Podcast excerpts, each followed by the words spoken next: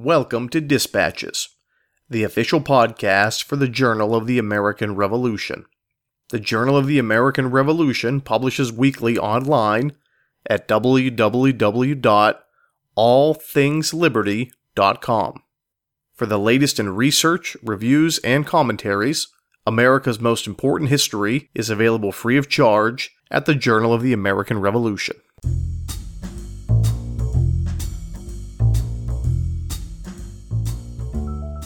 And it's certainly true that during the American Revolution, there were some British soldiers who did some bad things.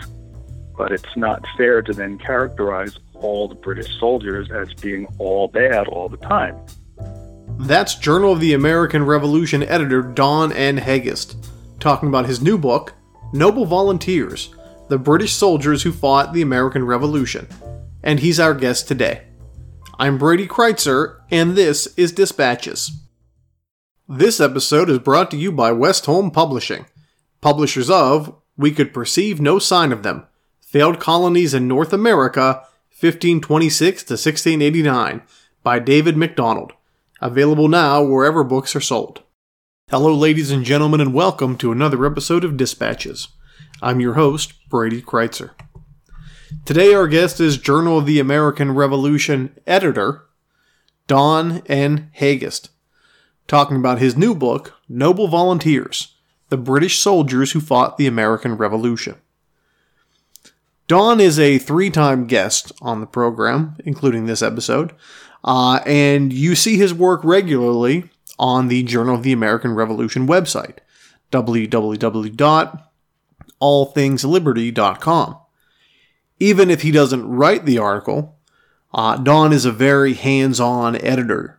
Uh, he works with our writers, he helps them in many ways, always offering constructive criticism, um, and he really is one of the driving factors and individuals uh, that make the Journal of the American Revolution what it is. He's also a prolific author, and I must say, as a historian myself, uh, Don's latest book, the one we'll be discussing today, in my opinion, is probably his best work yet. We go into great detail in this interview about what life was like for the average British soldier fighting in the New World. There are a lot of generalities in the way we think about British soldiers fighting here in North America, uh, and Don's research immaculately shed some very, very Uh, much needed light, we can say, on these topics. Who these men were, where they came from, why they did what they did, what life was like for them. It really gives you a fresh new understanding of the war, which really is what we here at the Journal of the American Revolution really strive to provide anyway. So sit back, relax, and enjoy our interview with Don Hagist. Don Hagist, welcome back to the program. Thank you. Glad to be here. What inspired you to write this book? Oh, that's well, this is a book that I've actually always wanted to write. Um, I've been doing research on British soldiers ever since I was a teenager. And I got interested in, I've been always interested in military history, but I've always found the most compelling things are the personal stories. So whether, no matter what time period I'm reading about, I like to read um, autobiographical accounts and memoirs and things. And looking at the American Revolution, there just wasn't a lot of information available to me on who the individuals were in the British Army. There's some amount of material about their, about the officers, but not so much about the rank and file soldiers. So as I started to learn about it, and I had a lot of very good fortune to have people steer me in the right direction very early on to primary sources, and was able to discover that you, it was possible to learn the names of individual soldiers and some things about some of them. So with most things you study, the more you learn, eventually you start realizing that, gee, you're able to answer other people's questions. And over time, wow, you're sometimes the only person who can answer some of the questions. And that's when it's time to think about writing a book. Um, so I wanted to do this particular book for a long time, but had never made the decision to get started on it. And again, good fortune shines on me sometimes. I was at a, giving a talk, and my publisher happened to be in the audience, and it was a talk about demographics and the British Army, and I usually talk about some individual soldiers and things like that in these talks.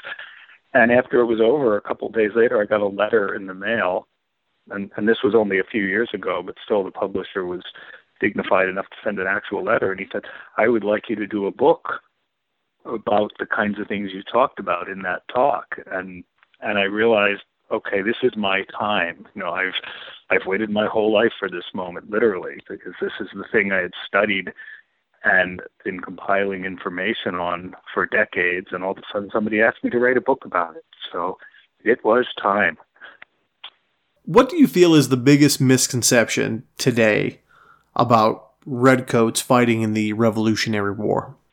That's a terrific question, and it, it's sometimes hard for me to single one out, because it, it, it's really amazing to me that on the one hand you'll hear people talk about, oh, you know, the American patriots took on the best army in the world.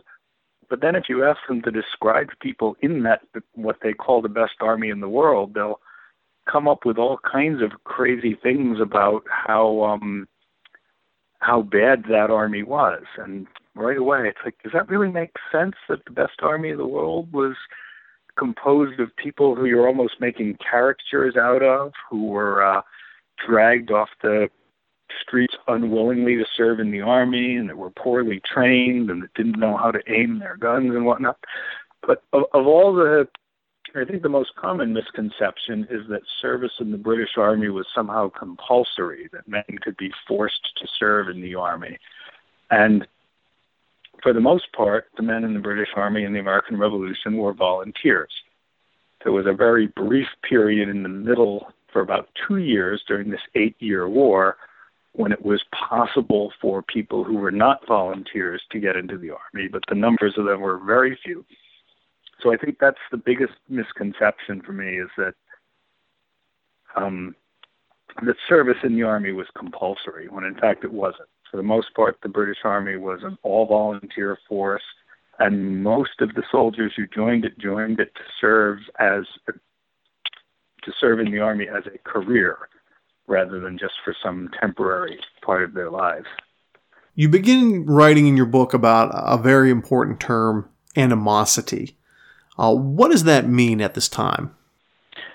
Um, well, to really understand animosity between American, I'll use the term American throughout this talk just to distinguish between the citizens of Great Britain and citizens of the American colonies.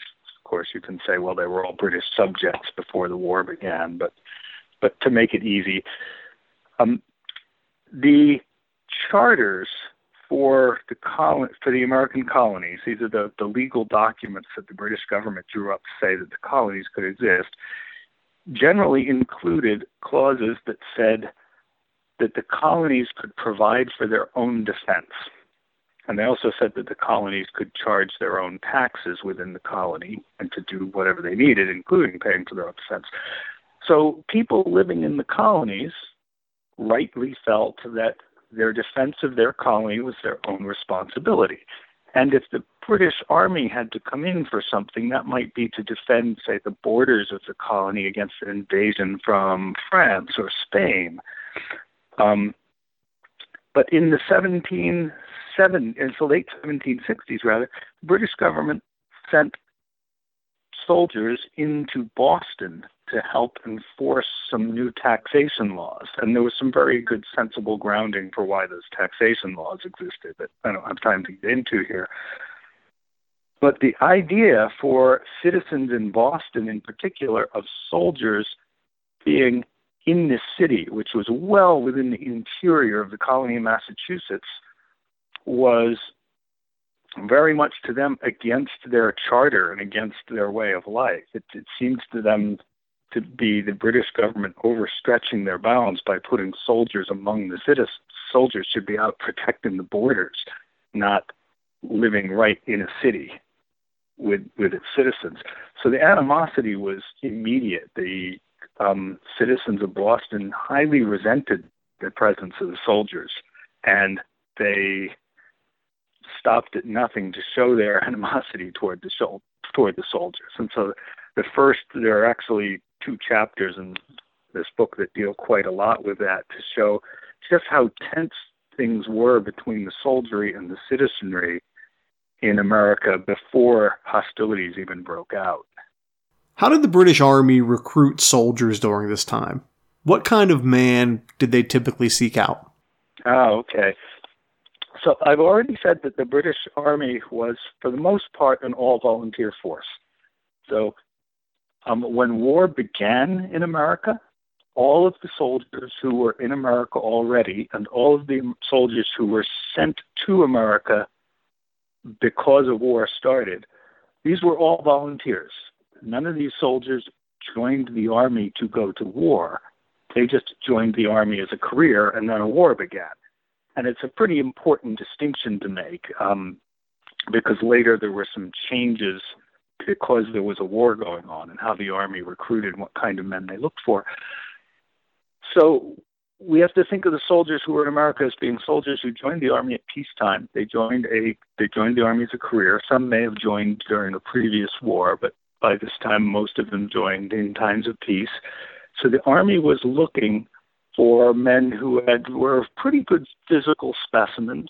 To be a soldier at the time, you had to be able to do things like walk twenty miles a day with a with a knapsack and carrying a musket with you and what have you, and be able to sleep on the ground all summer.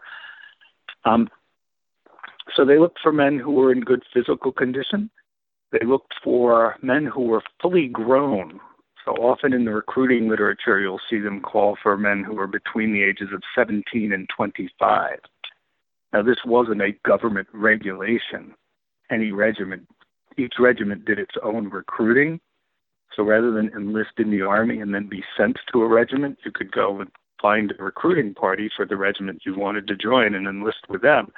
And every regiment could make its own decision about which men it would accept into its ranks. So although you, there are some generalities that I talk about in the book a lot, um, there was certainly no singular standard by which that all recruits met. So although the Army wanted men who were fully grown or close to fully grown, well, sometimes a fifteen-year-old might be close to fully grown, but sometimes a man's not fully grown until they're twenty, what have you. So the recruiting officer has to use some judgment who's going to be a good specimen. But more than that, they want men who are going to thrive in the army, which offers them a somewhat of a transient environment. An arm, a regiment might spend five or six years in Great Britain doing different kinds of duties and then be sent overseas for five to ten years and then come back. So a good example comes from a recruiting poster of the thirty-third Regiment of Foot that says that they were looking for, um, one moment, they were looking for able-bodied young men, uh, any able-bodied young man who is fired with ambition, has a roving disposition, and whose spirit soars above the dull sameness of staying at home. So we're very, living in an age when tradesmen might take up a trade like weaving, which really doesn't give them a lot of opportunities to travel, a lot of opportunities to do anything exciting. And young men, a young man with a roving disposition, he might be reading some of the popular literature of the age about travel overseas. If he pursues a trade like a bricklayer or a weaver, he may never have an opportunity to do anything but that in his local area, whereas the army suddenly offers an opportunity to go get on a ship and cross the ocean and live in some exotic place. He might be sent to Gibraltar. He might be sent to India. He might be sent to America and spend a few years there. Maybe he'll find a wife in one of these exotic places. Who knows? So the Army offers the kinds of opportunities that the trades and the common labor in Great Britain at the time did not offer for young men. You've mentioned that a lot of this changes on the regimental level. Uh, what did basic training look like for them? Was there something like that? This is another great question, and this, um, if I can keep talking about the book Noble Volunteers over and over again. Um, I broke the book into sections dealing with the peacetime army. So this is the army as it existed before the war began and the army that went to war in America. All of these soldiers enlisted in times of peace, and as such, they went through a certain kind of process to be trained and integrated into their regiments. After the war began, some aspects of that process changed.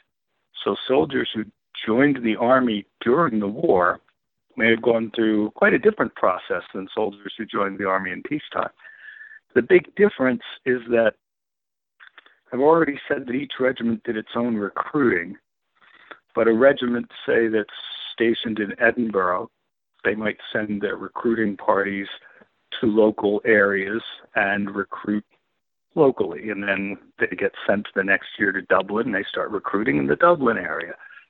But usually within a few weeks of um, enlisting with a recruiting party, the man is with his regiment, and he's immediately getting trained first in very simple things like hygiene, how to keep himself clean, how to walk and carry himself with the bearing of a soldier.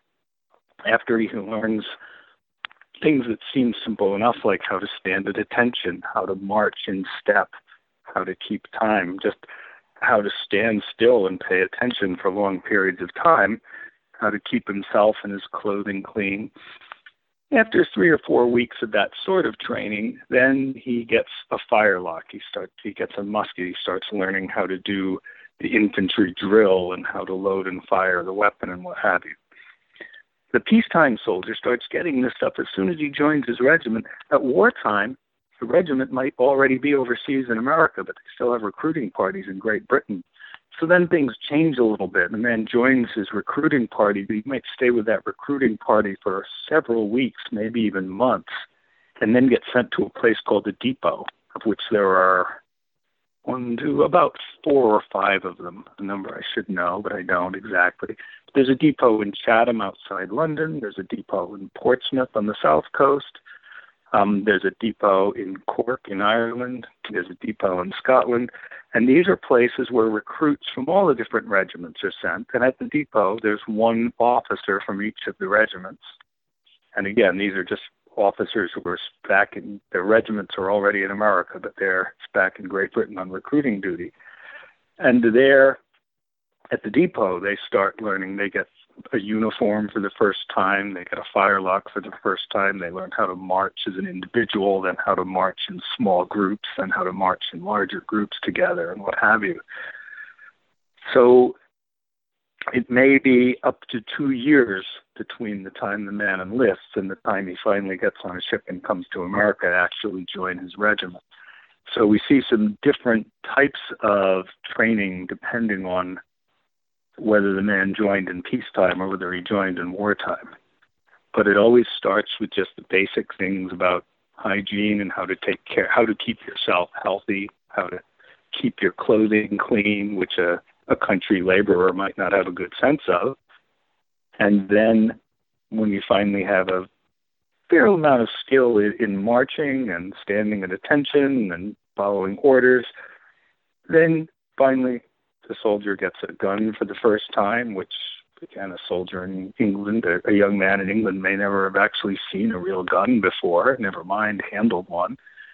And he takes several weeks learning how to handle a weapon well. Eventually he starts learning how to actually shoot it and what have you. One of the new sort of um, interesting trends on social media is a lot of firearms experts revisiting uh, the firelock muskets of the, of the eighteenth century and really putting them through their paces. And even though the firearm has a reputation for being clumsy, uh, what we're finding today in the hands of the right shooter is that they they can actually be pretty accurate. Um, so could you talk about the average soldier's proficiency with the firelock? How accurate was it and how effective were they with it? Well, there certainly was a learning curve with it because by modern standards, it is somewhat of a clumsy weapon. It weighs a little over ten pounds, closer to fifteen pounds when it has a bayonet on it. So, and it's four and a half feet long So it takes some skill to learn how to handle this thing dexterously, but that's part of what the training is all about. One of the few aspects of training that was standardized in the British Army at the time was a thing called the Manual of Arms, or the Manual Exercise. And this was a set of procedures for handling the musket. I'm going to use the term firelock, which was from the eighteenth century, and uh, you'll hear that. And it comes to me very naturally to call it a firelock. So the soldier would learn how to handle the firelock in certain ways, how to hold it on his shoulder while marching, how to move it from the shoulder down to the ground, how to lay it down on the ground if necessary, how to put the bayonet on it, the particular sequence of actions to load and fire the weapon properly. And this, these things, this basic Manual of Arms was standardized for the Army. So every soldier at peacetime, once he's ready and with his regiment, has learned his basics. In wartime, when he goes to a depot, he learns the Manual of Arms. And the point of this, this standardized way to hold the musket doing all different things, it's not so much to replicate this on the battlefield and do everything in battle in a very specific choreographed way. It's so that handling this gun will be completely second nature, so that if you have to do something like run and climb over a fence while you're holding the firelock, it'll just be so natural to be holding the firelock in the proper way all the time that you won't have to think about that. You'll be able to think about how to climb over the fence. You know? um, so these things were trained very rigorously. And among the things that was trained was how to load and aim and fire the weapon.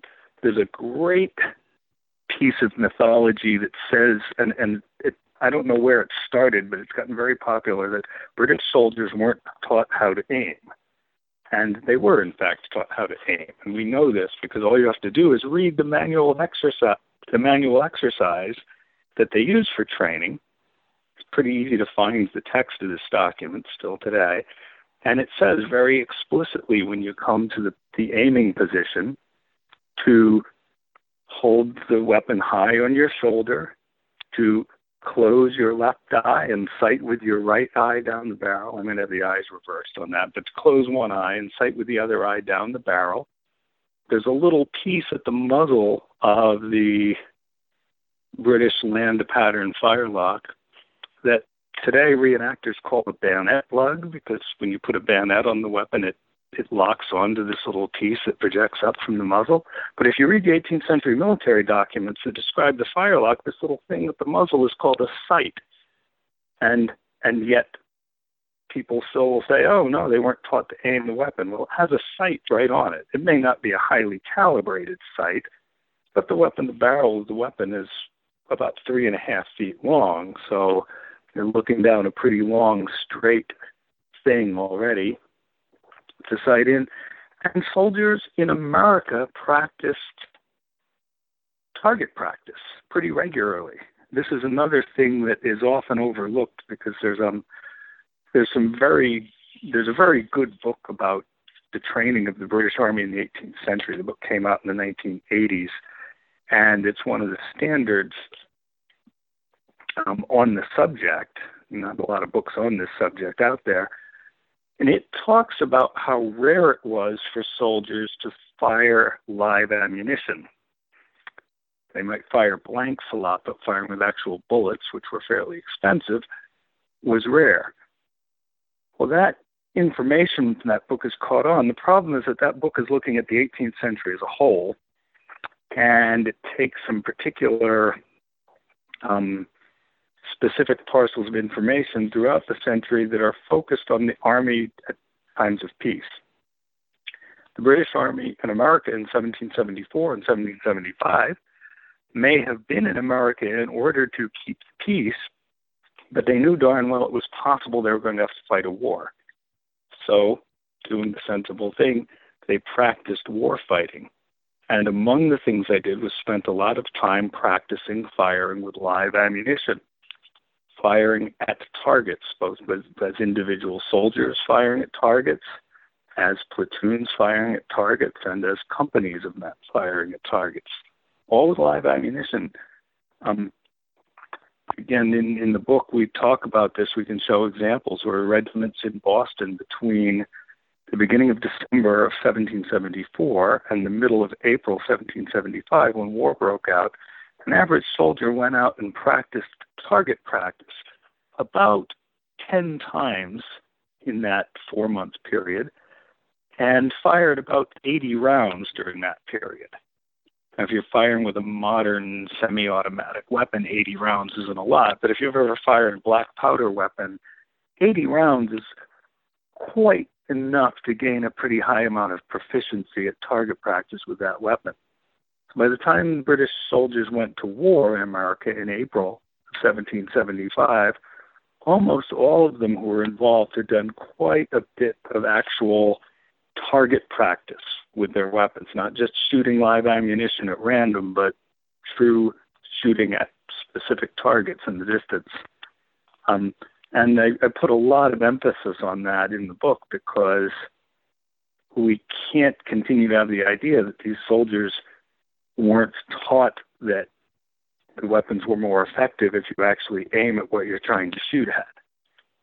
Were these men well-fed and well-supplied during the war? Uh, maybe talk a bit about, if you could, the logistics of feeding this army. Um, there's a good question. It's a, there's a two-part question when we talk about logistics. One is the logistics uh, that the British military as a whole faced in keeping an army fed and fit for service when it was overseas. That's an aspect of logistics that I don't get into very much in this book because, one, there's some other books about it, and two, is it's just a big subject in itself. So I focus more on the logistics of what the individual soldier was liable to experience in terms of his hygiene and his diet and his clothing, um, what kinds of things kept him supplied.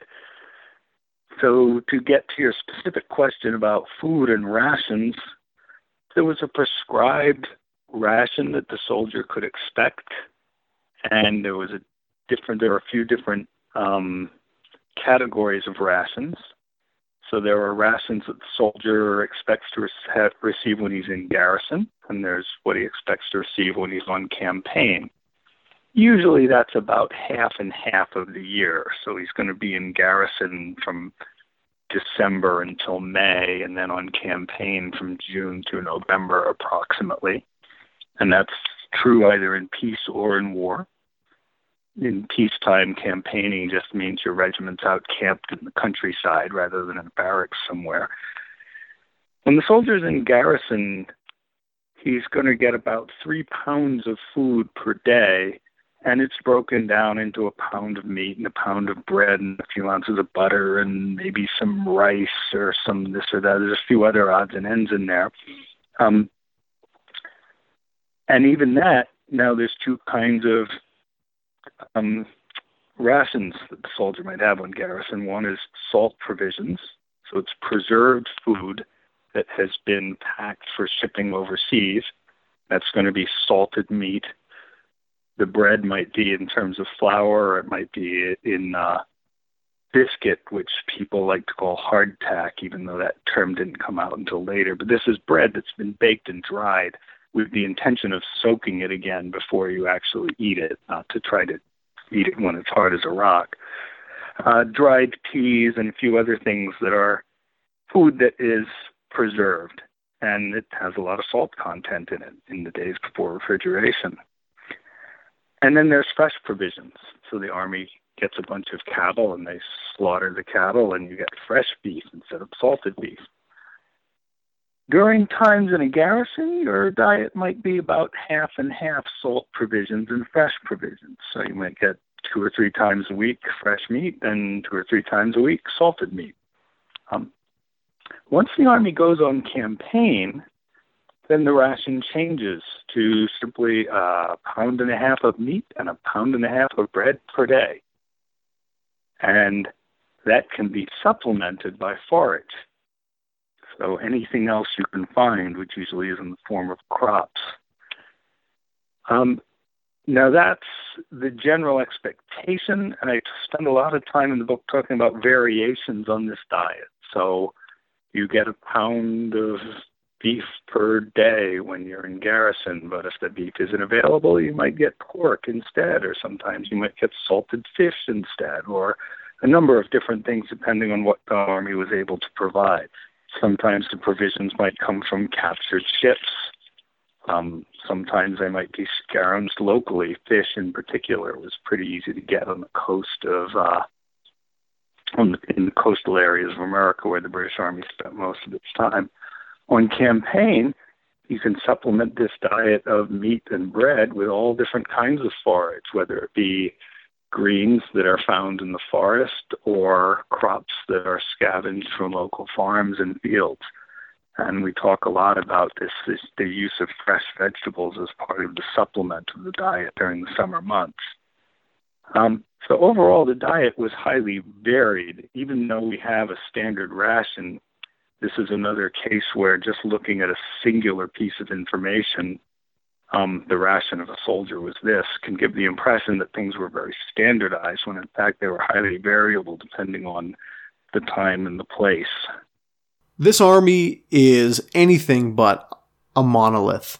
It's a multi-ethnic snapshot uh, of a very big British world. Uh, talk about the diversity of the British Army, if you could. Well, we have to think about the British, Great Britain, as being an empire during its age. So it's not a small island, you know.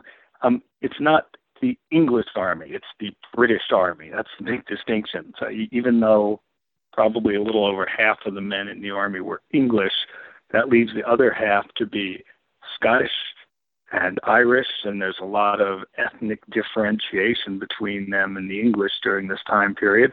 And then there's also some other people from British colonies who have enlisted in the Army, and those include Americans and Canadians. Uh, they might include men born in places like Gibraltar. And then once the war began, the British government, um, it, it's pretty familiar that the British government contracted with German states to provide troops. For the American Revolution, we usually call these, generically, we call them Hessians, even though they also came from uh, Brunswick and um, some other provinces in Germany, or in the German states, which was not a unified country at the time. So we have these established Army regiments from German states being sent to Great Britain, um, being sent to the American War for Great Britain. But the British Army also sent a recruiting officer or a party of recruiting officers in to recruit Europeans to serve in British regiments. And something around two thousand of the men who served in the British Army, particularly in seventeen seventy-six and seventeen seventy-seven, were Europeans who got integrated into the ranks of the British regiments. Um, I spend a lot of time talking about this in the book because it raised some interesting challenges. A lot of these men didn't speak English, but the British Army could handle people who didn't speak English because they were already recruiting heavily in Ireland and Scotland, and these uh, these were places where a lot of people didn't speak English either. They spoke uh, Scottish Gaelic or Irish Gaelic, and yet the British Army was able to integrate them into the ranks. So having Europeans who also didn't speak English was a challenge, but it was a challenge that the Army knew how to deal with.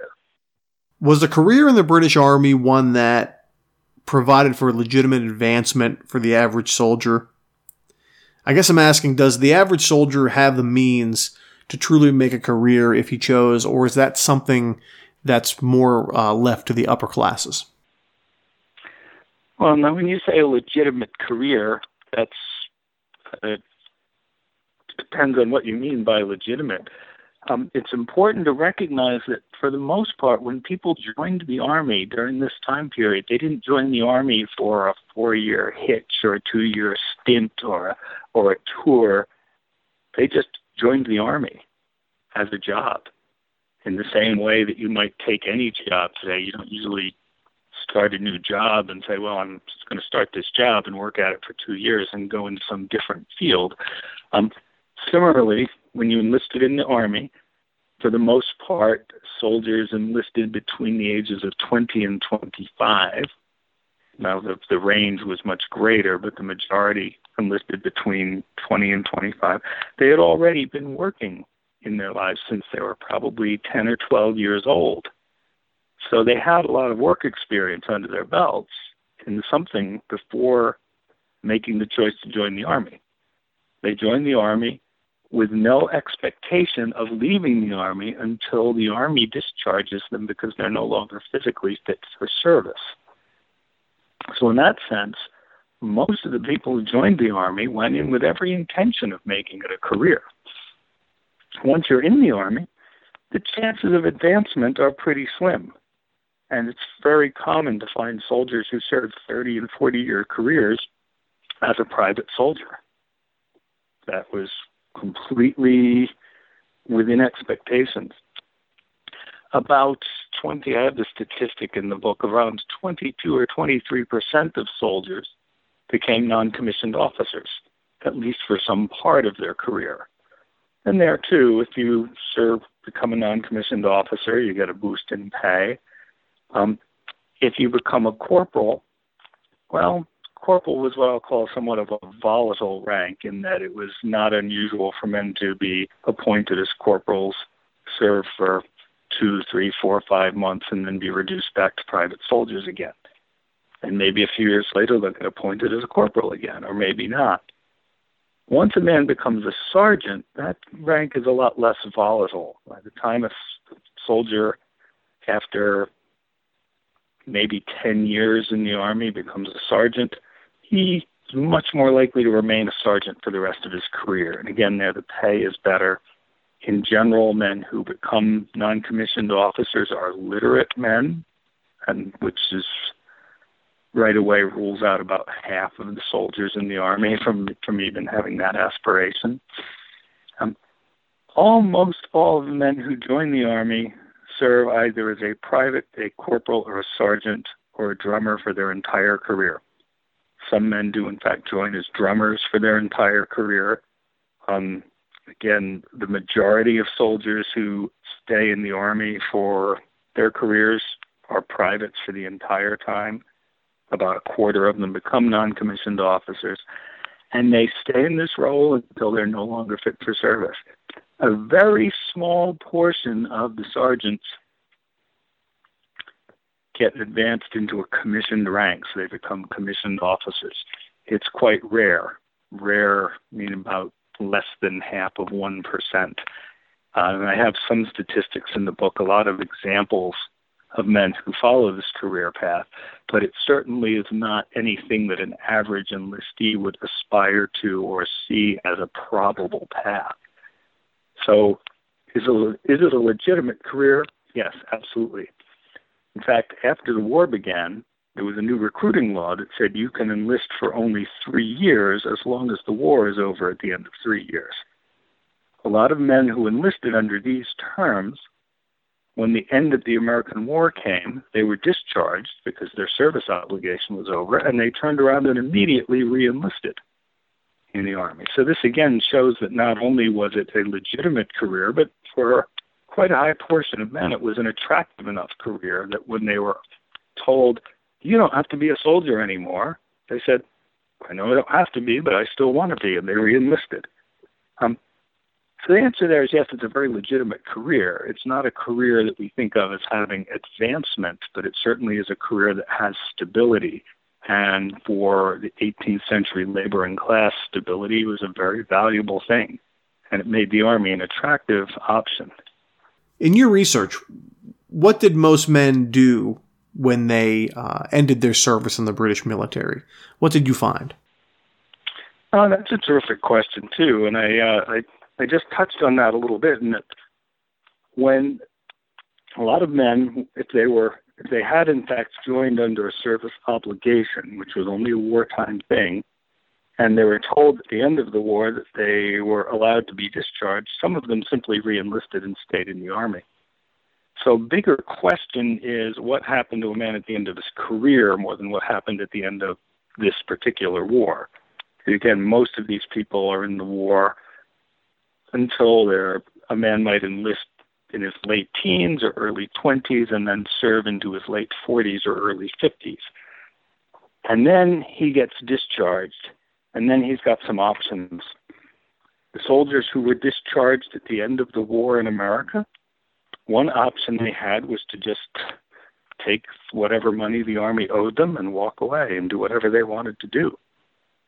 Um, and some men did that. It's very difficult for a researcher to trace these men because once their army service obligation was over, the army didn't keep any more records about them. But we know from other sources that some British soldiers did in fact stay and settle in America, probably somewhere but three or four percent of those who served in the war. Some of the men were eligible for land grants in Canada. After the war began, we, the Army needed to recruit more men. One of the incentives in recruiting was, when the war ends, you'll get one hundred acres of land in North America.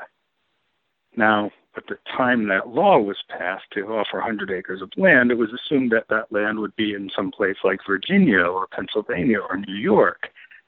As it turned out, when the war ended, that land was in Nova Scotia. But if you're a Scottish tenant farmer trying to till rocky soil in bad weather, and you're completely at the mercy of your landlord, the idea of getting one hundred acres of land in Nova Scotia where you can till rocky soil in bad weather, but you own that land, that's a pretty attractive proposition. So some soldiers got land grants. Some soldiers just left the Army. But one other thing that the Army offered that no other career during this era had to offer was a pension.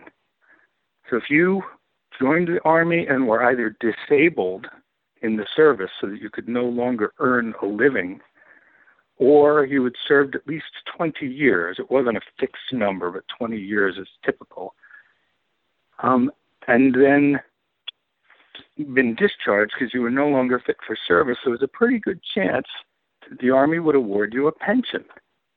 And the pension was about five-eighths of your military pay, so it wasn't a lot of money. It was a subsistence income, but it was a steady income. And again, if you think about the time period and somebody like a blacksmith who works as a blacksmith for twenty, thirty years until he's no longer physically able to do that kind of work, that's it for him. He doesn't have any source of income after that. But a soldier who does the same, takes the same choice, soldiers for thirty years till he's no longer fit to do that, he can get a pension and have a guaranteed income for the rest of his life. So this, too, made the Army a fairly attractive career. What do you hope this book can accomplish uh, when it's all said and done? I want this book to humanize individual soldiers who fought in this war. It's far too easy when looking at a war to characterize it in terms of good guys versus bad guys, and then make the assumption that, well, it's our side is the good guys, the other side must be the bad guys, and people fighting for the bad guys must be bad, right? So let's think about all the ways that they're bad. And it's certainly true that during the American Revolution, there were some British soldiers who did some bad things. But it's not fair to then characterize all the British soldiers as being all bad all the time. Simply wasn't the case. Um, And we also talked about this whole issue of the characterization of soldiers. If if we want to characterize the British Army as being the best in the world, and the American Army took on the British Army that was so good, it helps to look a little bit about the kinds of things that made the British Army good. And a lot of it was the training and the character of the individual soldiers. They fought exceptionally well on the battlefield. The war lasted eight years.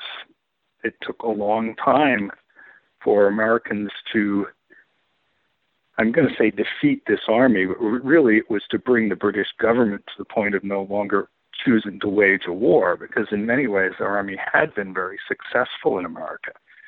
Um, so, but mostly I want to get it to look at the war as being fought by people. There were people on both sides, not just a bunch of uniforms, not just a bunch of automatons, but individuals who were each there for their own reasons, each had their own experiences. And uh, and it does us no good to oversimplify a war just to look at it in terms of the high-level principles that led to it being fought and led to it ending, and, and think about and have some respect for the individuals who fought in it, regardless of what their role was. Don Hagist, thanks again. Thank you. The music played in this episode included works by Kevin MacLeod and the Sturbridge Colonial Militia. Any unauthorized reproduction or use of this podcast, without the express written permission of the Journal of the American Revolution, is strictly prohibited. For everyone here at Dispatches, I'm Brady Kreitzer saying so long.